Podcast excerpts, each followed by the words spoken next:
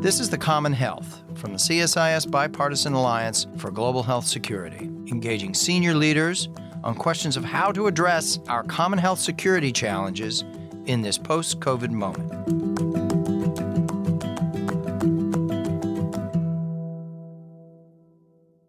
I'm delighted today to be joined by Donald G. McNeil. Donald, thank you so much for making time to be with us today. Thank you for inviting me.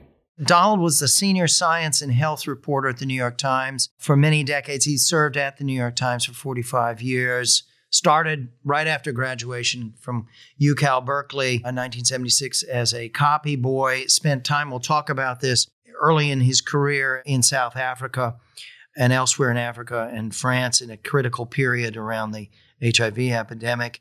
Came to become the Times global health reporter from 2002 on and distinguished himself at many different points in writing on Zika and certainly became a very prominent voice on COVID from early on, in, including the February 27th, a famous February 27th podcast on the Daily with Michael Barbaro. Just as a note, Donald, we started our coronavirus crisis update podcast series that same week and ran 175 episodes. Donald also was wrote two of the 15 articles on COVID-19 that won the 2021 Pulitzer Prize for Public Service. So Donald, thank you so much. We're here to talk about your new book. It came out January 9th. Wisdom of Plagues, which is a highly personal book. Uh, it's really several different things.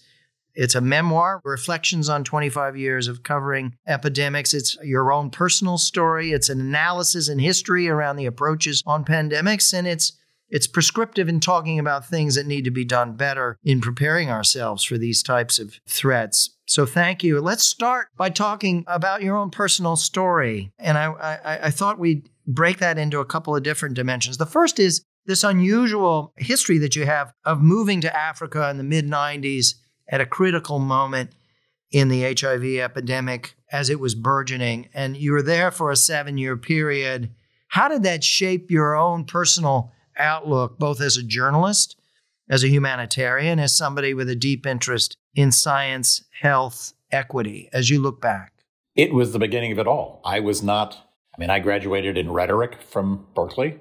I got into journalism because I was the editor of the Daily Californian and, you know, went to New York, always wanted to live in New York, got a job as a copy boy at the New York Times. I was looking at the, the Senate floor yesterday and saw all these pages sitting there on a bench waiting to go pick up things. And I thought, that's a job I used to do. I actually sat on a bench and used to wait until a reporter said copy. And then I would go up and take the papers out of their hands and bring it up to the desk. So then I, then I was a reporter. I was an environmental reporter. I was a regular, you know, police beat. I was briefly the Long Island bureau chief. I was an environmental reporter. I broke the Love Canal story not nationally. I did a lot of other things. And then I, I was actually a theater beat correspondent at the time that my former wife, my first wife, was looking for a job. Uh, she was also she was an editor at the Times, and she wanted to climb the ladder. And in those days, you didn't really climb the ladder at the Times unless you'd been a foreign correspondent. And so she kept asking for a foreign correspondent job, but then suddenly out of the blue, it comes up. The the editor in chief, Joe Lelyveld, gave us a choice of five different places, and we ultimately ended up in Johannesburg, which is where he'd been before. And it was there that all this started. It was a sea change. You know, I, I hardly vac- I vacationed a few times overseas in, in France and England, places like that before. And suddenly, you know, and we had two young kids and we had to, you know, tell them, hey, kids, guess what? As soon as kindergarten and third grade ends, we're going to be moving to Africa. And, you know, they thought they were going to be eaten by lions and we wouldn't have flush toilets and it was going to be, you know, the, you know, the end of their lives. And we were just as nervous too. My wife was the bureau chief. And, and so you know, every bureau is at the New York Times is always sort of seen as a one story bureau. You know, France is wine and cheese and crazy French politics, and England is the royal family. I mean, there are many other things to cover, but you always are sort of focused on one story. And at the Times, you know, apartheid and, and its consequences was really the story. And Suzanne was covering most of the most of those big stories. And so I was always casting around for other things to do.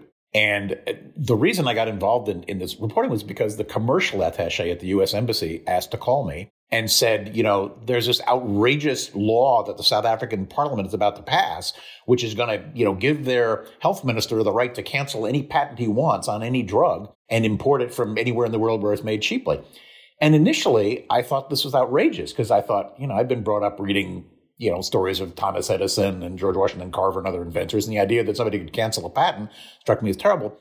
But the more I dug into that story, the, and, and the more I ended up talking to Doctors Without Borders, who were sort of lead, leading the push for getting the country to pass that law, the more I realized, wow, the villains of this piece are really the United States government and the big pharma companies because Africans are dying at the time in the tens of thousands, you know, later in the millions. And the companies absolutely refused to lower their prices from fifteen to twenty thousand dollars down to anything less. It was just like, that's the price, that's it. If you can't afford it, go off and die.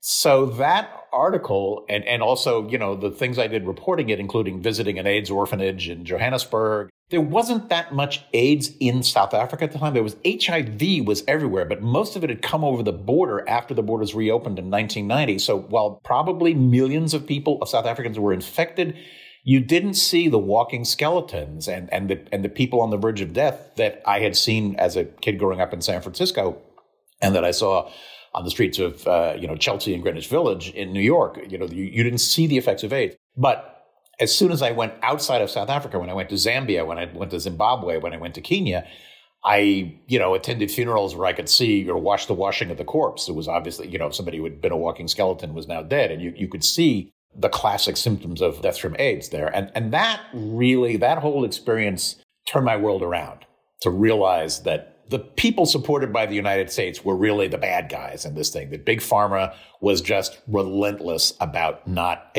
and and they had arguments for it. They said, look, if we do anything to weaken what we're doing, you know, one pharmaceutical company was snapping up another pharmaceutical company in those days through through leverage buyouts, and they said if we if we made anything cheaper, if we lose money in any division, we will be bought up by some other bigger company that's more ruthless than us. So we won't do it and then it was some years later when I was in Paris that you know I was doing follow up stories on this, and I said, "Is there anybody who could make these drugs safely?" Doctors Without Borders said, "Yeah, they can be made in India." And I said, "But I thought the Indians were all pirate companies who were you know making ripoffs." They said, "No, there are a lot of bad drug companies in India, but there are some good ones too." And I said, "Name them," and they named three. So I went off to India, and two were sort of uncooperative or semi-cooperative, and one, Cipla, under Dr. Yusuf Hamied, just welcomed me in, let me inspect all of his factories. And he was he had been making active ingredients for American and British and German and French drug makers for years. So he had passed all their inspections. His factories were spotless. They had all this brand new German equipment. And the reason he could make everything for pennies on the dollar was because he, did, he paid his top engineers and chemists $10,000 a year. And he then, a couple of months later, he offered to make antiretroviral drugs for Africa for less than a dollar a day, less than $365 a year. And that was the big watershed event. And he, I'm lucky that he chose to sort of make that announcement through me. And that ended up on the front page as the pre- previous story about him and his company had been. And that really sort of smacked the big drug companies of the world in the face because I made the argument that his factories have passed all sorts of American inspections. They make legitimate drugs. This is fascinating. And just that revelation around your discovery that, in fact, there was a solution. At the same time that the tsunami of infection was beginning to manifest with skyrocketing levels of mortality in Africa, those things were sort of coming together, right? Antiretrovirals appear in 96, but it's not until we get into the naught decade with the Global Fund and PEPFAR and these sort of confrontations that you're describing between industry and governments and the consciousness around this changes. And you were in the midst of all of this. Yes. It, three things had to happen. The price of the drugs had to come down, or nothing would go forward. I mean, somebody had to make these drugs for a dollar a day, not $50 a day. Then somebody had to come up with the money because the African countries didn't have the money to pay even, you know, for the number of people they had who were sick and for the fact that you need a lot of infrastructure. You need to be able to do testing. You need to be able to build the pharmacies. You need to be able to have the supply chains. You need to be able to do follow up appointments to make sure that people aren't getting levels of toxicity. They didn't have the, the public health infrastructure to do it. And the donors were there, but the donors didn't have the expertise. They didn't, you know, they weren't used to dealing with drug companies. They were used to sort of handing money off to, you know, the, the USAID or something like that and, and, and helping build roads and things. So you had to have this whole infrastructure come together and PEPFAR and and the Global Fund and ultimately the Clinton Foundation too. The Clinton Foundation, Clinton as a president had been opposed to all of this. He'd been opposed to African law. He did a 180 degree flip, partially because of AIDS activists showing up during Al Gore's campaign and saying Gore's greed kills Africans. And while my stories had very few readers because not that many people thought about what's going on in Africa. The political reporters' stories, the minute they got it, those guys get, you know, readers like up the wazoo. And so, yeah, it suddenly became a major campaign issue. And Gore and Clinton turned around and the Clinton Foundation started making the market to bring the Indian drug makers and the big donors and the African countries together and say, okay, you've got the drugs, you've got the money, you've got the need. How can we work out a deal? Right. Another thing I'd add to that, Donald, is Peter Piot played a critically important role in UNAIDS as a once diplomat. UNAIDS, yes, once UNAIDS created, yes, he'd be very important. As a Yes. person who had technical street cred around ARTs and public health infrastructure and the like, but also was empowered really to begin trying to negotiate among donors, corporate sector, partner governments in making this work somehow. Yes, and of course, when George Bush came into office, that the beginning of PEPFAR. I mean, th- this was under originally under Randall Tob- Tobias, but he sort of uh, you know imploded, and then under Mark Dybul, who was his successor, and who then went on to run the Global Fund. But you know, similar role uh, in, in making sure that the, the money was there at, at the crucial time. Yes, there were there were many people who were involved in very seminal and important ways in this in those early days. So you have that experience, which is pretty remarkable set of experiences that span what's happening in Africa around the burgeoning process of the spread of spread of infection, but you don't see it manifest until it just bolts forward in the late 90s, early naught decade, and then people are panicked. And you were also able to connect to India and think about the industrial possibilities in terms of generic solutions for this. Then you come back to New York in the next phase of your career. Say a bit about that, where you you strike a deal to really become one of the first sort of dedicated global health reporters. Yeah. Uh, so we came back. There, there was a lot of turmoil at times. That was during the sort of exploding Howell Raines era. And um, uh, we were called back to New York pretty abruptly. And I just had not done anything to sort of prepare myself for the transition for New York. I hadn't made any plans. I hadn't flown back to say, what's my next job?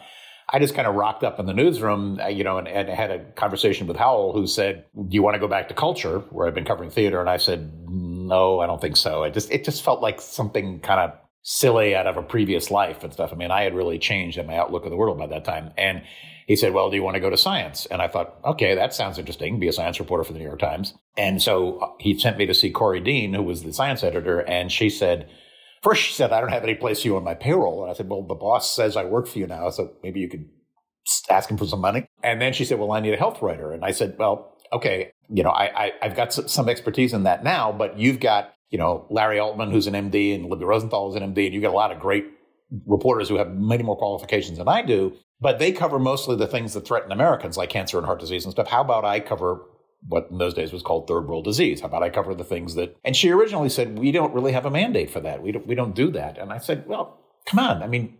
Large numbers of poor people in the world die. We cover it when they die of, in wars. We cover it when they die of starvation. We cover it when they die of, you know, one tragedy or another you know, more than, you know, between one and two billion people are at risk of these diseases that we don't even think about in the United States, everything from malaria on down to, you know, worm diseases and myxomatoma and stuff. I said, why not let me, you know, make this my beat? And she said, okay, we'll do it as an experiment. And that experiment became the rest of my career. And how did you get on to this theme of diseases that are near eradication, dangerous diseases that are near eradication, which So became a theme? that- so at the times when you're on a new beat, you kind of have you, you've got some time to acclimate yourself to sort of. And I believe me, I needed a lot of acclimating because I knew something about AIDS, but I knew nothing about all these other diseases. And the more I learned about it, the more I realized that you know that my beat suddenly encompassed 50 diseases from you know everything from malaria to Crimean Congo hemorrhagic fever and and Machupo virus and things you've never heard of that people actually die of and things I'd never heard of. And so I was having to, you know, educate myself by reading magazine article after magazine, interviewing one doctor after another and saying, okay, I'm sorry, can you explain to me again? Once you get the malaria parasite into you, where does it go? It goes into the liver and then it's in the red blood cells and then it's, a, and they were so patient with me and explaining to me again and again with every disease how this works. So I was having to learn how does the envelope of, an, of a virus work? How does it attach to a cell? What's an antibody? Where do antibodies come from? Okay, what are B cells and T cells? Why are they called B? All the stuff I was learning literally from the ground up. And the one thing I regret about those days, if I had known then as much as I know about smallpox now, maybe I could have played a role in stopping the New York Times from helping start the war in Iraq.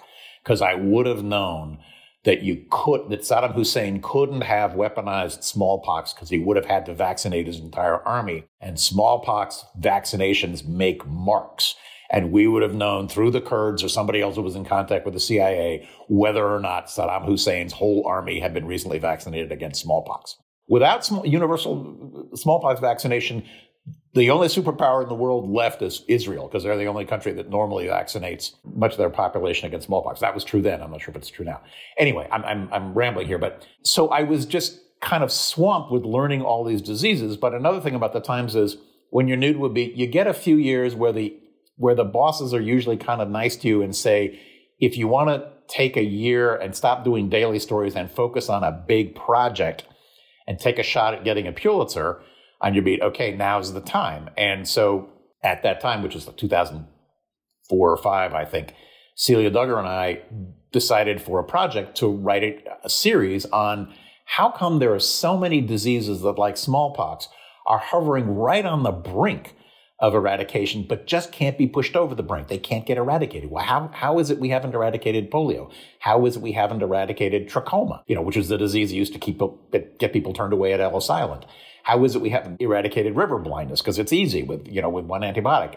How come we haven't eliminated guinea worm, a disease nobody ever heard of, but was, they were, we were, they were down to like 50 cases in the world at the time, down from millions. And so we did a whole big series about diseases hovering on the brink of eradication, and each one was different. That was one big series. And then a couple of years later, they let me do a big series on why so many millions of people died in agony each year mostly from cancer, because they had no access to morphine or any other opioid painkillers. Every, every country had such strong laws against opioids and such strong sort of natural fears of opioids because of the heroin epidemics in the 1960s that, that you couldn't get it. And, and I went everywhere from Sierra Leone to, to India to Japan to write about why people died with no pain relief. And and and the agony you you you met people and they were their heads were swollen up like pumpkins and they were just lying there moaning and and dying. And I was going around with doctors who were supplying it. And it was horrible and it was stuff that you know like the surgery on my shoulder the pain could have been taken away by a simple drug that was not not available because the whole country was afraid people would become drug addicts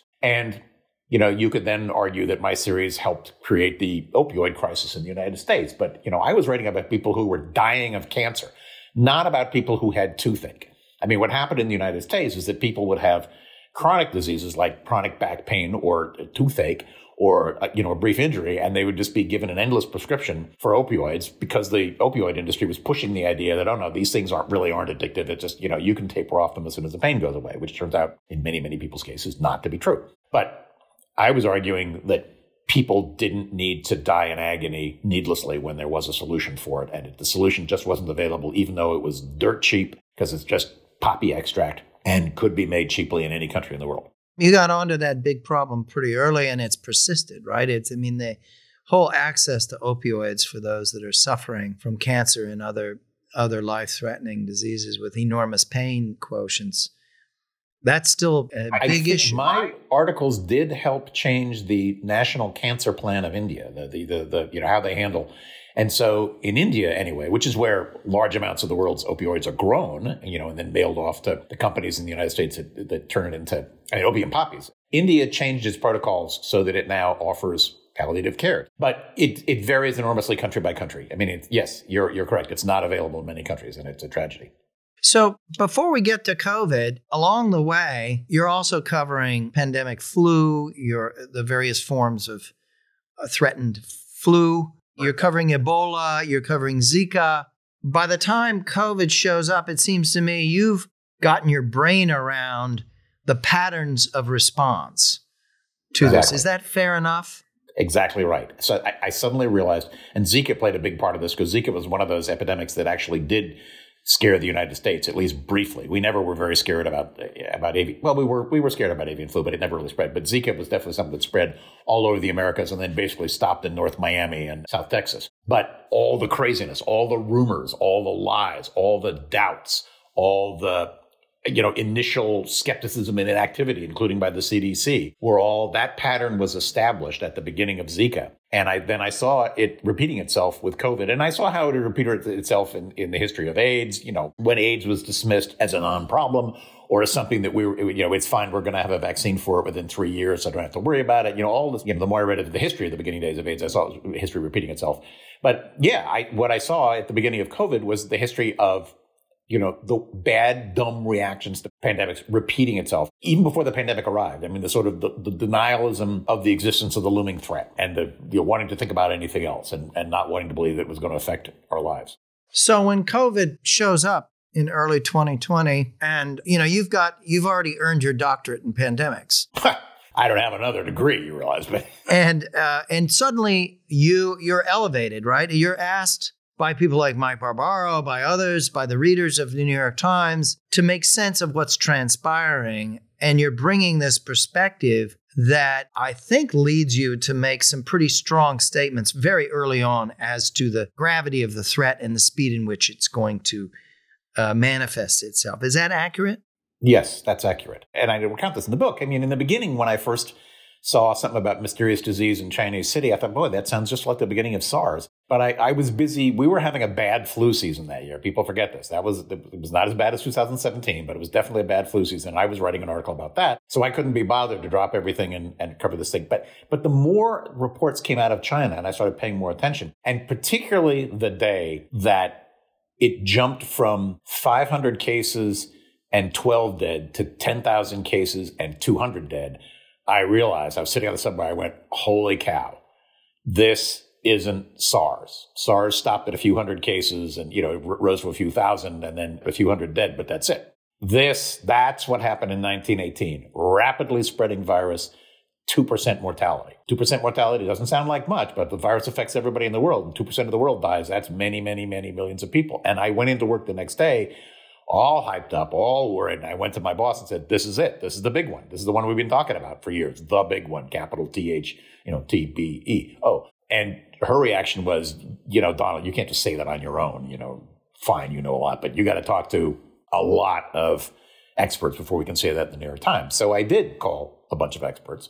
And, you know, the, the scorecard was essentially eight said yes, they thought it was going to become a pandemic. Two said no, and two just didn't want to commit. And Fauci was one of the eight. And he was actually on his way into the White House. I caught him on his cell phone as he was on his way into the White House to talk about this threat from China and whether or not they should take it seriously. And so I wrote that article. Now, that article ran on page 12 of the paper. It did not make page one. There wasn't even a refer to it. But that was the article that essentially said this is going to be a pandemic. And then that kind of, you know, as things, as it became clear that I was right, that's why people started coming to me and saying, what's going to happen next. You saw at that time, and, and, and I had to start speculating a lot, not just on my own, but I, w- I would be calling dozens of people. And, and, by now it branched out, not just people who were specialists in virology, but people who were historians like John Barry of, of, of previous pandemics, people who were economists who had studied the, you know, the effects of disease, people who were experts in crowd psychology and in vaccine acceptance and, and things like that. You know, what, what are we likely to face? You know, what, what sort of doubts? What happened? What did happen in 1918 in the early days? You know, so you'd have somebody like Howard Markel who's a historian of the disease. So I had lots and lots of sources, and eventually it sort of settled into a pattern where, in addition to the regular stuff I was writing, the sort of updates, I was also writing these once a month gigantic 5,000 word heaves, sort of saying, what is the next month or two in this pandemic likely to look like? And in the beginning, I was very, very dark. And, and I, at one point, I was ordered to optimize, you know, make my story happier, less gloomy. The one that I, I produced in April, that was, it had all those um, black and white photographs of refrigerated trucks full of dead bodies on Randall's Island and the, the nurses putting on their PPE again for the third time because there wasn't enough to go around and stuff like that. And I, you know, I was upset that they were asking me to make it happier, more rosy tinted. They didn't want to believe. This is my own bosses. That you know, the masthead didn't want to believe. And then later, come the end of summer, beginning of fall, I began to look at the vaccines, and I was looking literally just at the monkey data and the um, phase one testing data, and I looked and thought, wow. I'd been following mRNA vaccines for a while. I'd heard about them. Uh, you know, I didn't know the details, but I, I'd been watching them for other diseases. And I thought we all knew that mRNA vaccines were going to be safe. We never thought we thought the weakness was going to be that they weren't effective because the body would break down the mRNA before it had a chance to reprogram any genetic instructions to start producing antibodies. And in fact, in both the monkeys and the phase one tests, it was really effective at producing a big antibody response, a neutralizing antibody response. And I thought, wow, if that carries through in the phase two and phase three tests, we've got a vaccine and an easy to make, fast to make vaccine. And so I began to get optimistic. And then everybody who'd been used to me for six months being Mr. Doom and Gloom was in shock. And I remember Joe Kahn, who's now the editor in chief of the Times, sat in on a science meeting and he said, Donald, you're optimistic. I never, never heard that. I said, yeah. Because I, I mean, look, we're going to go through hell. This is going to be the valley, valley of the shadow of death this winter. Because winter is when all respiratory diseases spread and people die and our hospitals may get overwhelmed. But once we get through this winter, by January or February or March, it looks like they may be able to start rolling out vaccine. And that will change the course of this pandemic. And so, yeah, that turned out to be true too.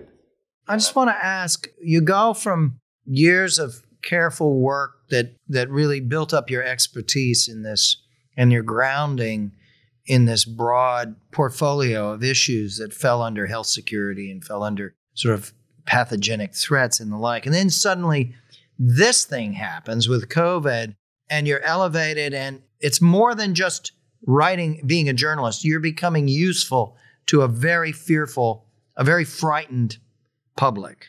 And you're also there in a much more visible way in an environment that's quite turbulent in terms of the stakes of judgment, the stakes around what's happening and what's going to happen next. The political environment shifts in the spring to a very charged, divisive, increasingly toxic environment where facts are being questioned and challenged and fake facts are being disseminated and the like. And the scrutiny of everyone intensifies, including journalists. Say a bit about what that all meant for you in this period. Okay.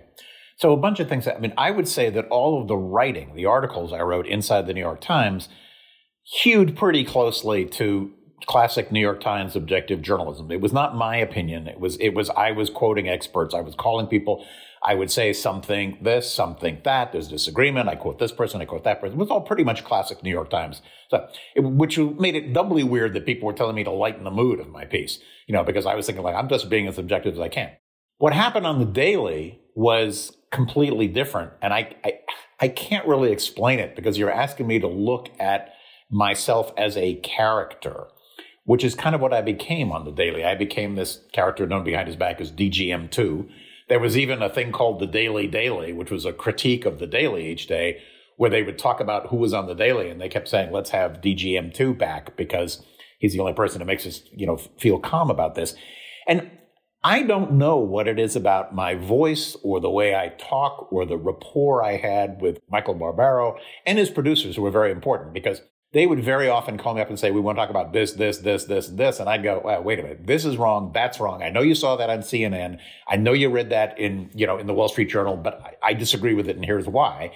And they would then reframe Michael's question so that I often had a different take on the conventional wisdom, like particularly my optimism. And also, I think I took more scientific and less political. Um, I mean, and then I really do focus on the epidemiology and the crowd psychology and not on what leaders like the president of the United States, who doesn't know anything about disease, who wanted to make people drink bleach. You know, I just didn't pay that much attention to what he said. And, you know, places like the Times have a tendency to give extra weight to whatever comes out of the White House, stupid as it may be.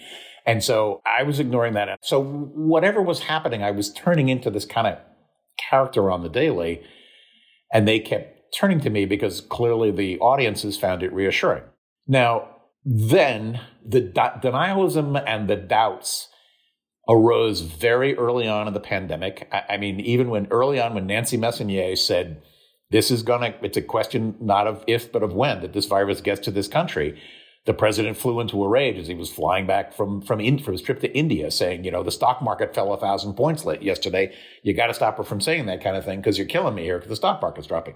Well, you can't save the stock market from falling when a pandemic actually is happening, and so that that was kind of the beginning of the doubt and the denialism and and and his tendencies to to want to you know pretend it wasn't happening.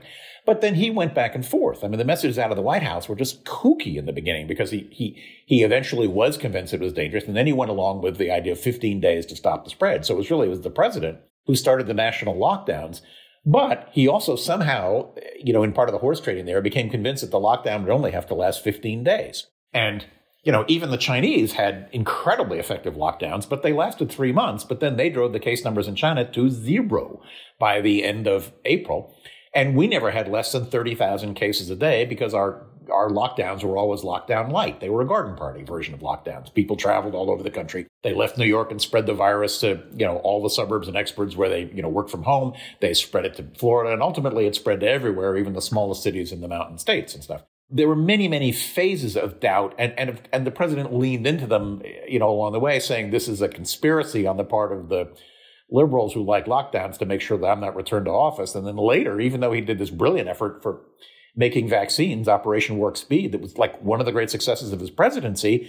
He then began to treat it, you know, the, the delay in approving the vaccines as an attempt by the companies to keep him from getting reelected. And then he lost, so he doubled down on that. And and then when the time came to get the vaccine, he never even revealed for months that he had had the vaccine. He, he had it in January as soon as he could get it.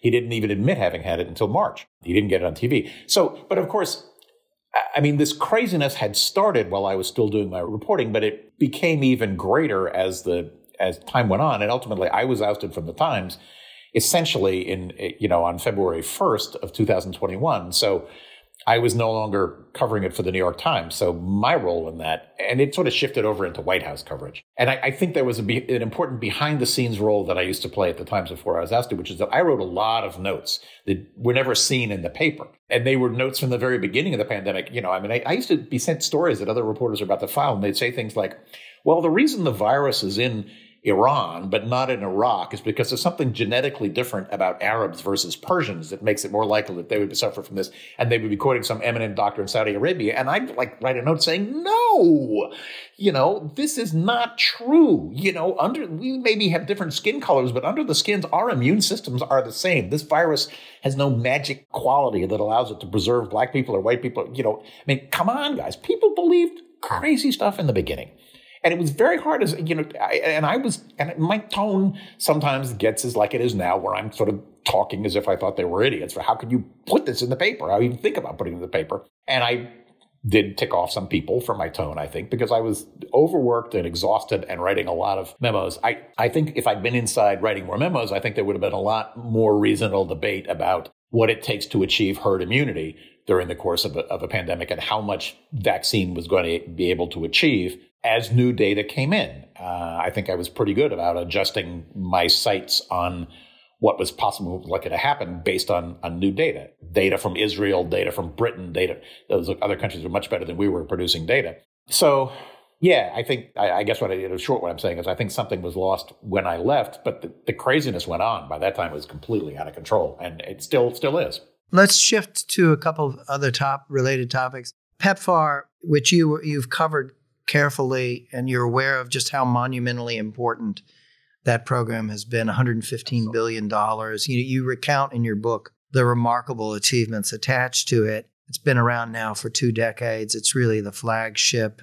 But we've entered a new, much more toxic politics, much more divisive. The reauthorization, the five year reauthorization is not happening. It's supposed to happen this year. Say a bit about the change of what's happened it appears we've entered a new era around the debate on these issues. Yes, we have. And I think it's very sad. I, I mean, PEPFAR was a huge success because it was a really bipartisan effort between liberals in Congress who wanted to help out Africa, mostly Africa and other countries, and evangelical conservatives who had long-standing, whose churches in the United States had long-standing ties to missionary hospitals in Africa and other parts of the world.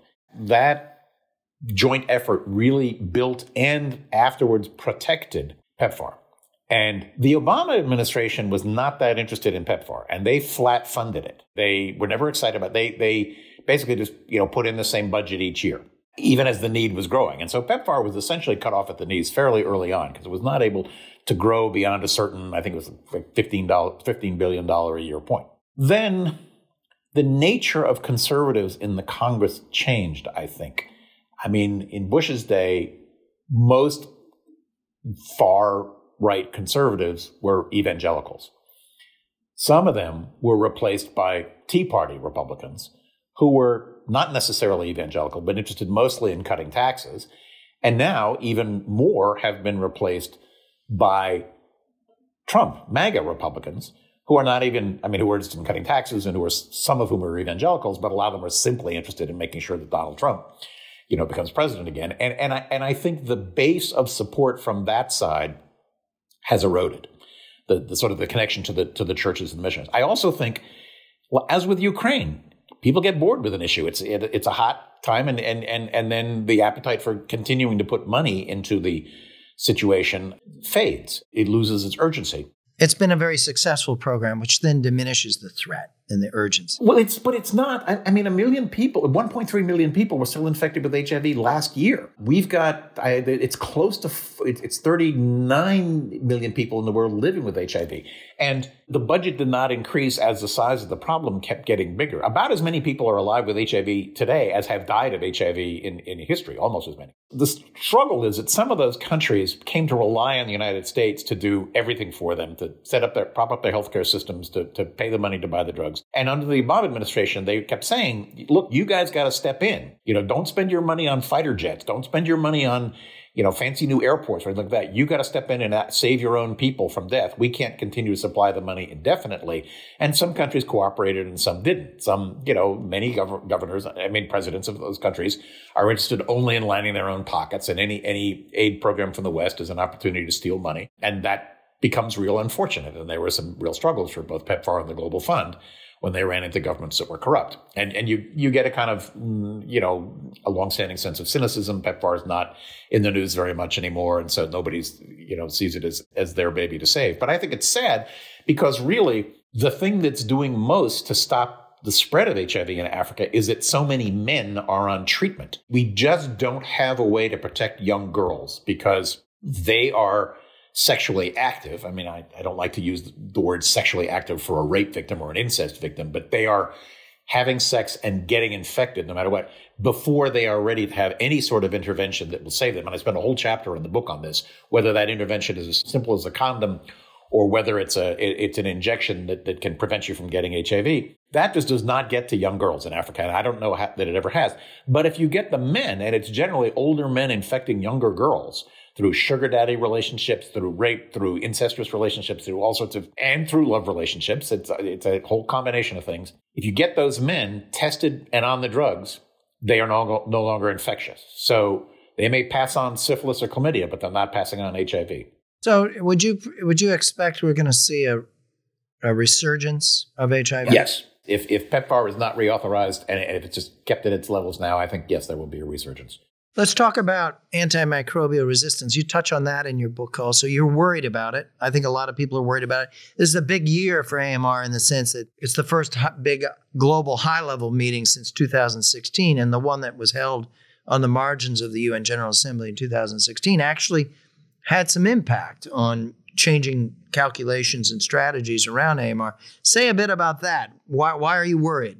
I'm worried because it seems to be it's it's killing more people every year, and it's killing more people under more circumstances. It's not like there's a whole lot of easily transmissible, uh, you know, antibiotic resistant microbes around. The great fear, of course, in that field is TB. I mean, if all TB turns into XDR TB, we're going to be back in the 18th century again, you know, in La Boheme and Carmen, uh, Moulin Rouge, people dying of TB. But just more and more deaths in hospitals from, from antibiotic resistant organisms. And unfortunately, the, the major drivers of that, the things like giving large amounts of antibiotics to animals, aren't stopping. I, there's a lot of important science that I think we re- really need to push.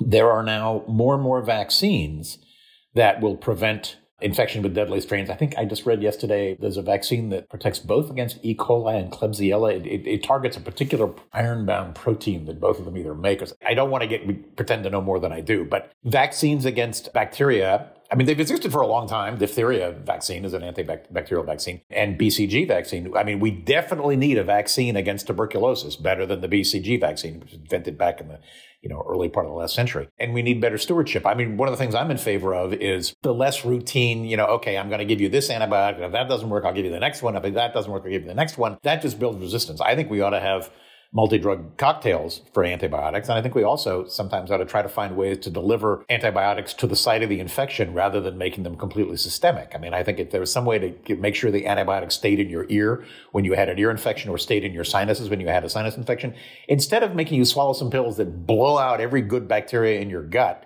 you know, and then circulate and, you know, kill other, other bacteria on you as, as being the number one solution. I'd, I'd love to see other ways of tackling this, but I don't have the answer. And I also don't see the answer coming down the line anytime quickly.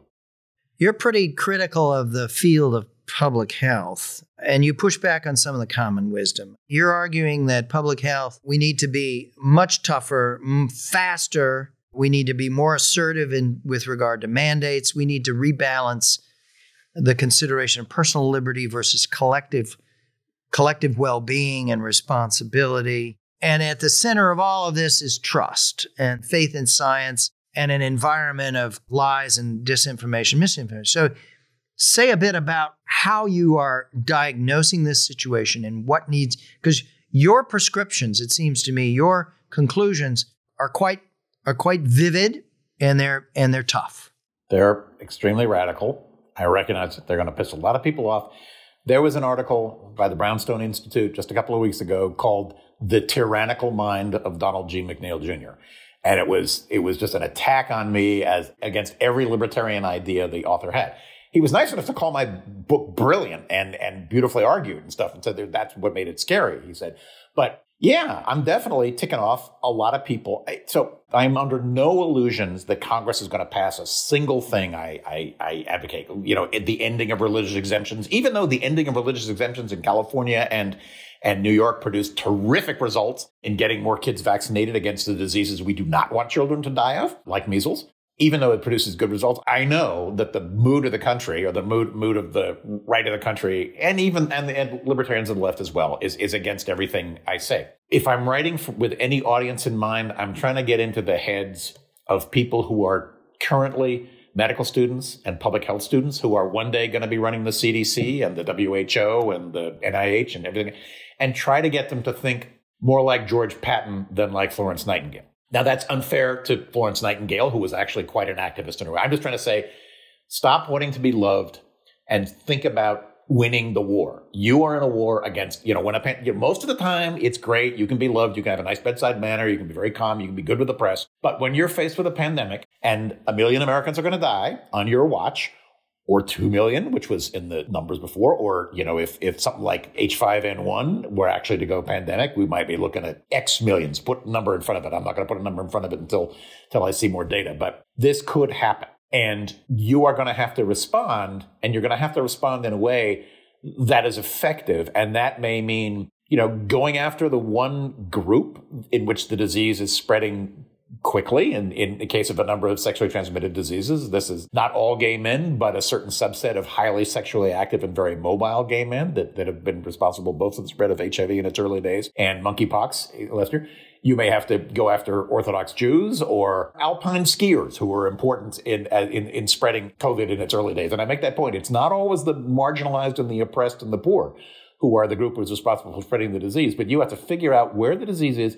You have to treat those people. You may have to isolate them. If you have to isolate them by force, too bad. You got to do it. And the model for me, everybody hates it when I say this, is China did an astonishing thing. China took a disease that was already explosive in the second biggest city in China, whatever. It was like the equivalent of their, their equivalent of Chicago, Wuhan.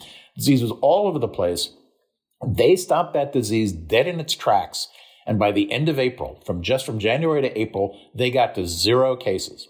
And everybody's like, lockdowns, lockdowns, lockdowns. You can't ruin anybody. The cure is worse than the disease. You know, whine, whine, whine. Their lockdowns were brutal, but they were short and they were incredibly effective. And what they then did was they found everybody who was infected. They tested vast numbers of people and they isolated them in gymnasiums away from their families. And they're like, oh my God, you ripped children away from their mothers? Yes. So mom didn't infect the family.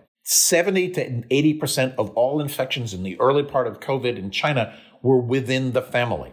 and you want to, you do not want Chris Cuomo living in his basement because Chris Cuomo, good as he is about living in his basement and how what lovely appearances he makes on CNN, managed to infect his entire family, and that's how disease spreads. Because then Sonny Boy, you know, Chris Cuomo's son goes off to school and manages to infect his class or whatever. My point is that home isolation is a bad idea, and yes, I believe in vaccination. I don't believe if somebody really doesn't want a vaccine that you would like knock them down on the ground and you jab them in the arm.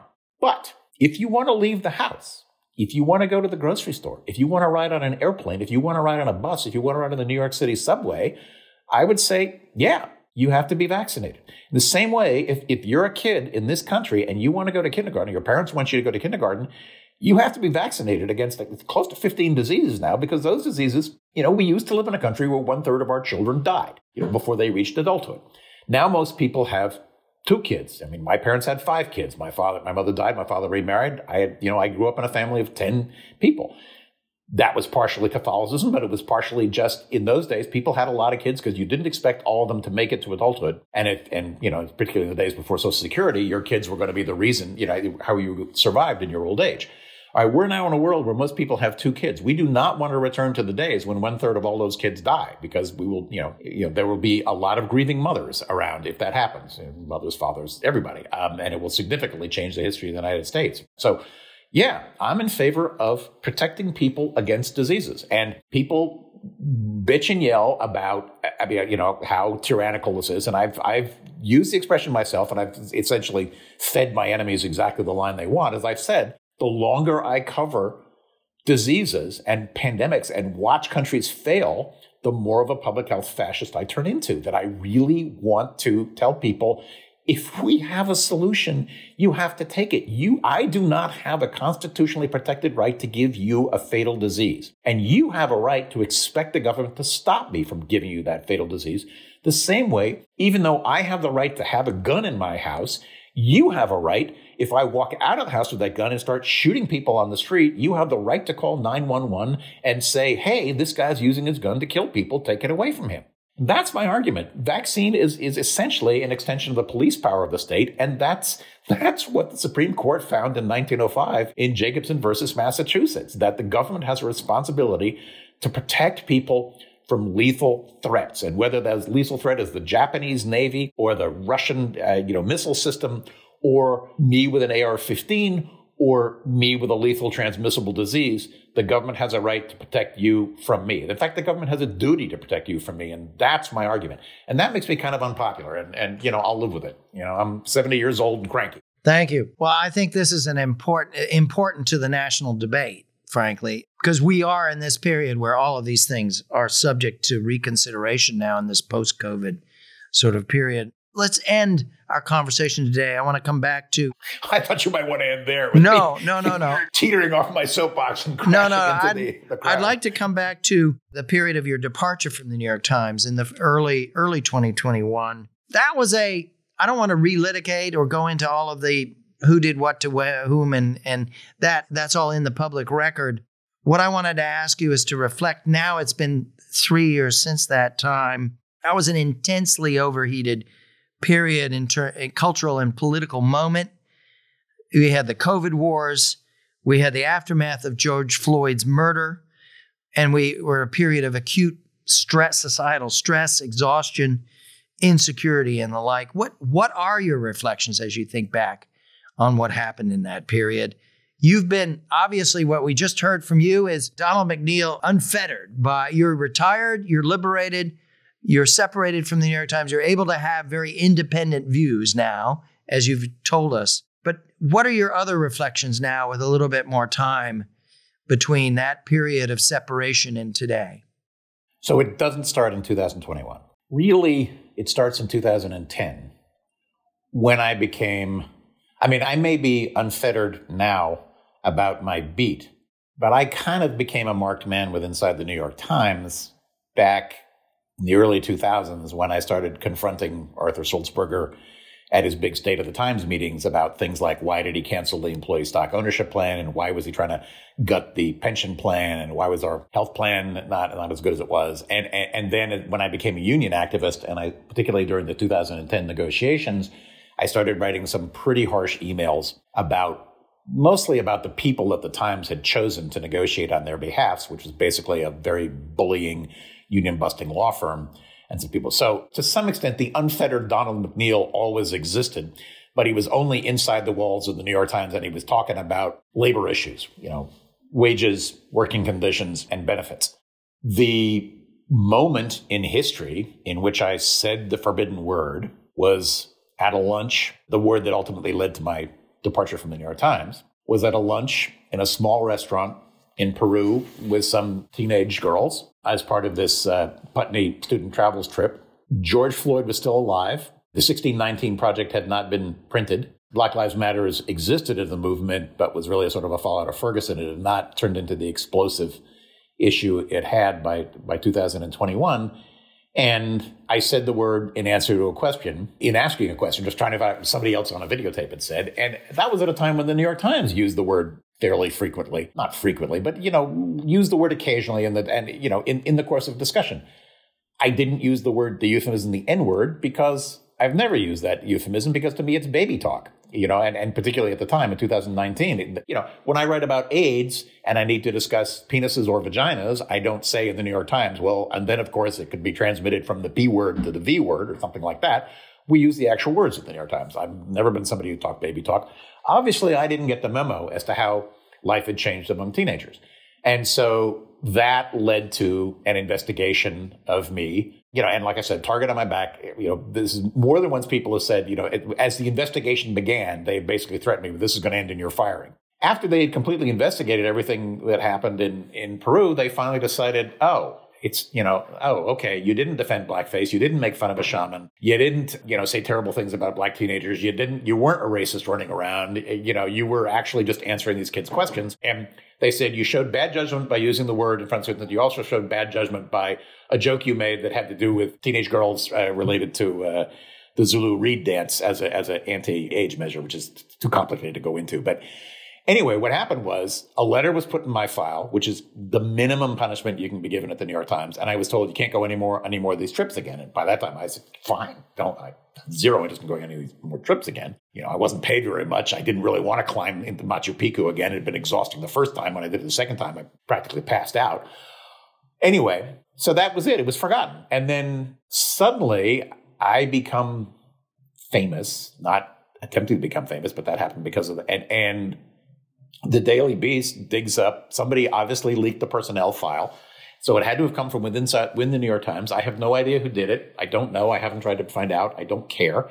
But somebody obviously leaked my personnel file to the Daily Beast and they wrote an article repeating all the horrible charges against me without repeating what the conclusion was, which is that I hadn't actually done most of these things. And when the article came out, the Daily Beast demands a comment from me. And I'm shocked that the New York Times is taking this seriously and basically said, tell them to piss off. You know, I mean, I, am busy covering a pandemic here. And no, they said, no, no, no, no, you've got to respond. I said, all right. So I wrote out a long thing that said, this happened. This is how I happen to say the word. This didn't happen. This didn't happen. This didn't happen. This is what really happened in each one of these instances.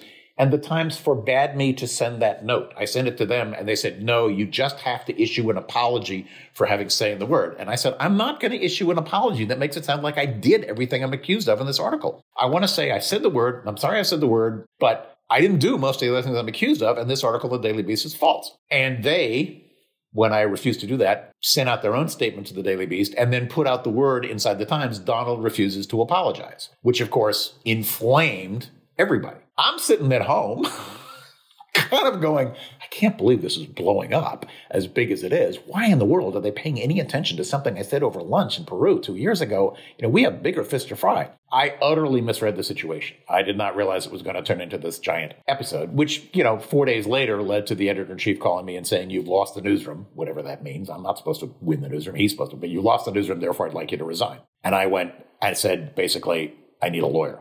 And I got a lawyer and I left. Do I think that would happen again nowadays? I don't know. It's hard to know if, I mean, I think that was at the height of a McCarthy like moment of people being hung out to dry. It happened to James Bennet. I think there has been so much backlash from what happened to James and what happened to me and what's happened to many other people, sort of, you know, destroyed by Twitter mobs who really did not know the facts, but were you know, willing to believe a badly sourced article in a rag like the Daily Beast that was sourced only to anonymous teenagers. Do I think that would happen again? I'd like to think that calmer heads would prevail, that Joe Kahn, the new editor of the Times, would say, you know what?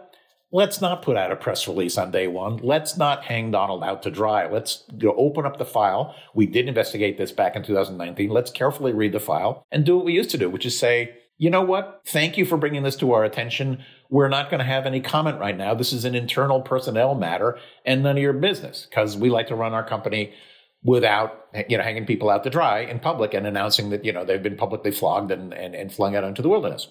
That is the way things used to be done under under AG's grandfather, you know, um, Punch Sulzberger, you know, who was an ex-marine, did not try to police the politics of his staff, did not, and and there wasn't this habit of beating people in public. That's something that came about after the the Jason Blair scandal, the Judy Miller scandal, the Rick Bragg scandal. This whole business of we've we've got to print a four thousand word story explaining everything that went wrong, and then flog the reporter in public and announce exactly what what you know how many lashes the flogging is going to involve. That's all new. I hope that's I hope those days have ended, but we'll see. Thank you. Donald, we end all of these podcasts by just asking our guests what gives you hope and optimism in this period. Well, there you go. You're sounding like the masthead again. You know, I, I come out all gloomy and gloom and doom, and then you want something. What, no, no, oh, I just want to. I want to close on okay, a positive okay. note. I want right. to close on a positive note. What gives me hope on the larger uh, sense of things is that science continues to get better. We we saw, thanks to the mRNA vaccines, how fast you can make a vaccine, how fa- and, and how important it is to pour in enough money to have stocks of that vaccine on hand while you're testing it, so that you can roll it out in great numbers as I happen. I, so I'm hoping that the next time we have a pandemic, and it will come, and I do not know what kind it's going to be, we will have countermeasures real fast. Speed is of the essence in these things, and and so it's being tough. I mean, some, but the, the non-pharmaceutical measures, including isolation, lockdowns, things like that, are important just to buy time to make a vaccine or a drug. And I hope that'll happen. Thank you. And congratulations on the wisdom of plagues. And thanks for spending so much time with us today, Don. Thank you. I hope I didn't talk too much. no, that's the point. Uh, well, you know, I, I you, you, wind me up and turn me on. And uh, I can see you kind of, oh, uh, I don't see a moment to break in there, but I know it's tough. Thank you very much for inviting me. This was fun. And thanks for the, those are these are good, very good questions, and I really appreciate you saying them earlier so I could think about some of them because there are you know, a lot of things I, I, I would have thought. Of. I went back and read one of your pieces about um, about the uh, military, the number of how few soldiers and Marines had come back into the military after being ousted over the um, the COVID vaccine mandate, and I was thinking back and I was thinking like. Man, if the military really gives up on vaccinating soldiers against things that soldiers might get, the possibilities of a bad outcome are so great. I mean, have we forgotten that we lost one of our aircraft carriers and the French lost all of their aircraft carriers as a result of COVID in the early days? You know, only one sailor on the Theodore Roosevelt died, but 600 or something like that people were infected in a very short amount of time. And if you can't, you know, prevent your, your own troops from falling. We're back in the old days with Napoleon invading Russia and the Russians killing a certain number of them, but the Russian winter and typhus and dysentery killing most of them. And I, I don't want to see that happen again to our armed forces. I think they're important. Anyway, sorry, another rant. Thank you. All right. Thanks. Take care. Thanks so much. Thank you for listening to The Common Health. If you enjoyed this podcast, please give us a follow and leave a review. To learn more about the CSIS Bipartisan Alliance for Global Health Security or listen to other CSIS podcasts, please visit csis.org.